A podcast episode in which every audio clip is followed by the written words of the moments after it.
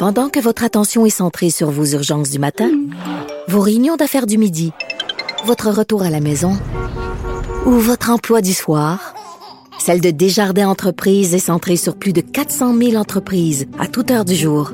Grâce à notre connaissance des secteurs d'activité et à notre accompagnement spécialisé, nous aidons les entrepreneurs à relever chaque défi pour qu'ils puissent rester centrés sur ce qui compte, le développement de leur entreprise.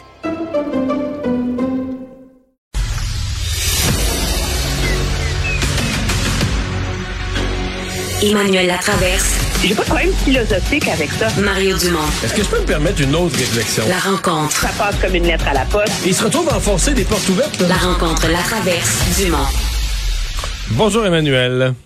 Bonjour! Alors on commence euh, déjà à penser à la succession. La nature horreur du vide, j'entendais des commentaires de gens qui disaient aujourd'hui, mais ça n'a pas de bon sens, on parle déjà du successeur, puis euh, Sophie Brochu, elle vient à peine d'annoncer son départ, etc. Mais c'était un peu comme ça la vie, hein? Oui, mais je pense surtout que dans ce cas-là, le, la, le choix que fera M. Legault du successeur va nous éclairer peut-être sur davantage sur le départ de M. Madame euh, Brochu, parce que entendons-nous là, moi, bravo, on, le, on en parlait hier à la même heure. Elle n'a pas, elle a tout fait pour ne pas donner l'impression qu'elle claque la porte. OK? Elle a tout fait pour partir en bon terme. Euh, en gardant tous les squelettes dans le placard. Euh, puis M. Legault, la même chose, parce que le gouvernement n'a certainement pas intérêt à alimenter l'idée qu'elle est partie parce qu'ils sont pas d'accord. Mais la réalité, M. Legault, lui, il veut du développement. Il veut que Hydro-Québec soit un levier pour attirer des investissements, qu'on produise plus d'électricité pour attirer plus de compagnies. Pas compliqué. La réalité, c'est que Madame, pour reprendre son expression, Madame Brochu, dans son entrevue avec Sophie Thibault hier, elle dit, moi là, a moi, c'est le temps de partir parce que moi, je suis une architecte. Puis l'architecture, là, c'était dessiner le plan stratégique puis le mettre en œuvre, c'est pas ma force. Ben, elle faisait quoi chez Énergir tout ce temps-là? Elle n'a pas juste fait de l'architecture, là, quand elle était là pendant 22 ans. Alors, mais la réalité, c'est que si on change le mandat d'Hydro-Québec, comme semble vouloir le faire le gouvernement, ben, son plan stratégique, il tiendra plus éventuellement, là.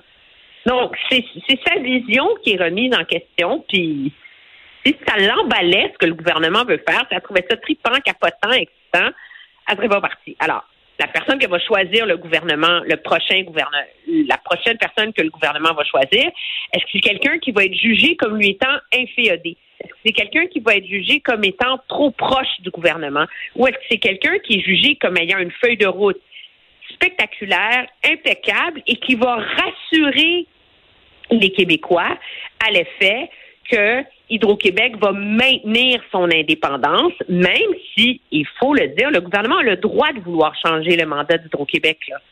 Je veux dire, mais il faut que ça passe par une loi, il faut qu'il y ait un débat euh, national là-dessus. mais la réalité, c'est qu'une fois que ça s'est fait, il faut que la personne qui est en poste soit capable de maintenir cette indépendance-là. Puis ça, ben, c'est nerf la guerre dans cette histoire-là, là, tu sais, dans ce qui dure depuis les lendemains de l'élection. Mais en même temps, euh, il n'y a pas eu trop trop d'ambiguïté aujourd'hui dans le discours de François Legault. Ben non. Non, mais sur, euh, tu sais, le prochain président ou la prochaine présidente, il a dit la personne devrait être en mode développement. C'est les mots qu'il a employés, en mode développement, euh, répétant son objectif que qui que ce soit, que ce soit le président d'Hydro, lui, il veut voir 5, euh, 50% d'augmentation de la production pour tout électrifier. Oui, ben c'est ça, vers quoi travaille le gouvernement. Mais je pense que tu peux avoir quelqu'un qui est en mode développement et qui adhère à la vision du gouvernement. Là. Je veux juste qu'on soit clair. Là. Ah C'est pas comme si euh, M. Legault est, est, tout seul sur sa lune à penser qu'il faut moderniser le mandat d'Hydro-Québec. Alors, je suis sûr qu'il y a plein de gens il y a de, très qualifiés qui adhèrent à cette vision-là, mais il faut que ce soit quelqu'un qui a une, une feuille de route et une expertise en matière énergétique et en matière de... Tu sais, M. Legault, ça prend quelqu'un qui a une expertise en gestion. Oui, mais il y a gestion puis gestion. Tu sais, on s'entend là. Hydro-Québec, c'est comme le fleuron de toutes les sociétés de la couronne québécoise. Tu donnes pas le fleuron. Ça prend quelqu'un qui a une, une feuille de route absolument irréprochable. Ouais. Donc, on va euh, suivre ça. Ça risque de faire euh, couler un peu d'encre dans les euh, dans les prochaines semaines. Les noms de candidats ont commencé à circuler. une coupe de l'interne, quelques-uns de l'externe aussi. Donc, quelques-uns d'énergir. C'est quand même gros. Hein? Trois des, on dirait qu'on en prend conscience aujourd'hui, mais trois des quatre derniers présidents d'Hydro-Québec avaient été les présidents de Gaz Métro, qui est aujourd'hui Énergir, mais c'est juste un changement. Oui, oui, c'est juste un changement de nom. Mais André Caillé était président d'Énergir. Il est passé chez, il était président de Gaz Métro, il est passé chez Hydro-Québec. Thierry Vandal était président de Gaz Métro, il est passé chez Hydro-Québec. Puis Sophie Brochu était présidente. Euh, c'est elle qui a fait le changement de nom, le vers Énergir, de Gaz Métro à Énergir.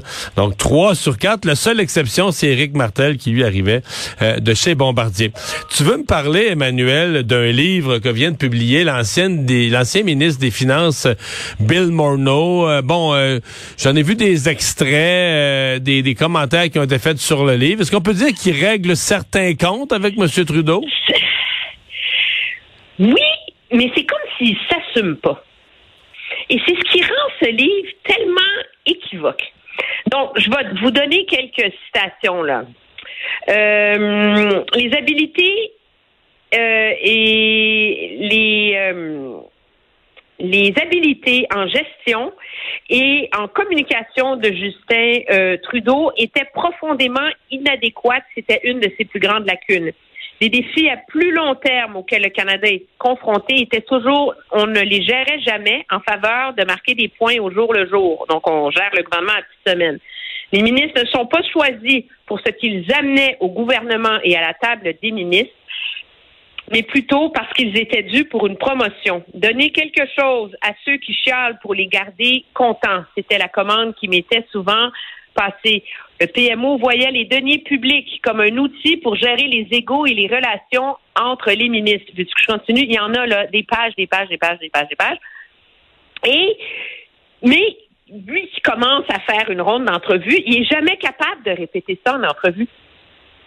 Fait qu'il l'écrit pour régler ses comptes parce que c'est clair, puis pour quiconque connaît des gens qui étaient proches de lui, une bonne partie de son règne de ministre des Finances a été animée par une immense frustration à l'égard du bureau du premier ministre Justin Trudeau et sa façon de gérer. Mais en même temps, il est un ministre qui a jamais exercé le plein pouvoir qui venait avec le fait d'être ministre des Finances, là. Comme si lui, il s'imaginait que. Donc, on n'a jamais vu en lui un ministre fort du gouvernement. Ça n'a jamais été un grand politicien. Je pense que dans le monde des affaires, c'était une grande déception. Là. On se fiait sur lui pour être un peu le contrepoids de M. Trudeau sur les questions économiques, sur la conscience des finances publiques, alors qu'il est, il est apparu un peu comme un fantôme. Ben, c'est comme si il s'est imaginé qu'il pouvait être un grand ministre des Finances sans devoir à apprendre à être un politicien. C'est comme si la joute politique ne l'intéressait pas et il n'a jamais compris qu'il fallait qu'il s'y intéresse. De la même façon que l'art de communiquer ne l'intéressait pas. Je veux dire, c'est un ministre des Finances qui radotait des lignes. C'était incommensurable. Puis moi, j'en ai vu des ministres des Finances. généralement, quand ils parlent, ça compte. Monsieur euh, Morneau, quand il parlait, ça comptait pas parce que c'était le même pablum que nous offrait euh, Justin Trudeau. Alors, c'est ce qui fait finalement que ça laisse c'est une euh, c'est un livre qui nous éclaire davantage sur sa propre aigreur face à son expérience politique. D'autant plus que le livre commence avec la scène de son départ. C'est supposé être comme accrocheur. Il quitte le 24 sexe, il vient de démissionner. Puis lui il essaie d'enrober ça autour du gouffre de vision irréconciliable avec euh, le bureau du premier ministre autour, entre autres, de toute l'aide qui a été apportée pendant la pandémie, puis le fait que le gouvernement a trop dépensé, puis tout ça. Mais il était quoi, lui, comme ministre des Finances? S'il était même pas capable d'influencer son premier ministre, puis il y a quand même un truc hallucinant là-dedans, comme anecdote. Là, il raconte que toute l'histoire des subventions salariales, là, donc, son ministère a développé un plan, qui a présenté le plan M. Trudeau, qui pensait c'était en être entendu, puis le lendemain matin, M. Trudeau arrive à la télé puis annonce le contraire, un plan à peu près cinq fois plus généreux. On n'a pas eu aucun signal qu'il se passait quelque chose là entre ça et les fuites orchestrées par le bureau du premier ministre au mois d'août qui ont mené à sa, à sa démission. Pourquoi? Parce que le bureau du premier ministre était lancé dans une cabale pour le discréditer. Mais ce qu'il y a de malheureux, cependant, c'est qu'il y a une réflexion très intéressante dans le livre sur la gouvernance, puis sur le défi des gouvernements de surmonter l'espèce de gestion à la semaine au jour le jour dans le dans le, tourbillon incroyable d'aujourd'hui. Mais je pense que lui doit finir cette semaine en se disant que ça n'a pas nécessairement l'effet, on compare aux mémoires de Harry, là. tant que les mémoires de Bill Morneau ne se comparerait pas aux mémoires du prince Harry. Mais il y en a eu des livres politiques qui ont eu un effet dans la discussion publique et celui-ci ne l'est pas. Puis je pense que c'est un reflet de ses, de ses lacunes comme ministre des Finances. Bon. Il n'y a pas un gros dommage pour M. Trudeau, politiquement, dans sa semaine. Là. À l'interne. Ah, ouais, peut-être, ouais, ouais, peut-être à l'interne, ouais. Sauf que, toi et moi, quiconque suit de proche ce gouvernement-là et est impliqué dans des cercles libéraux, les lacunes que met de l'avant M. Euh, Morneau, nous les avons tous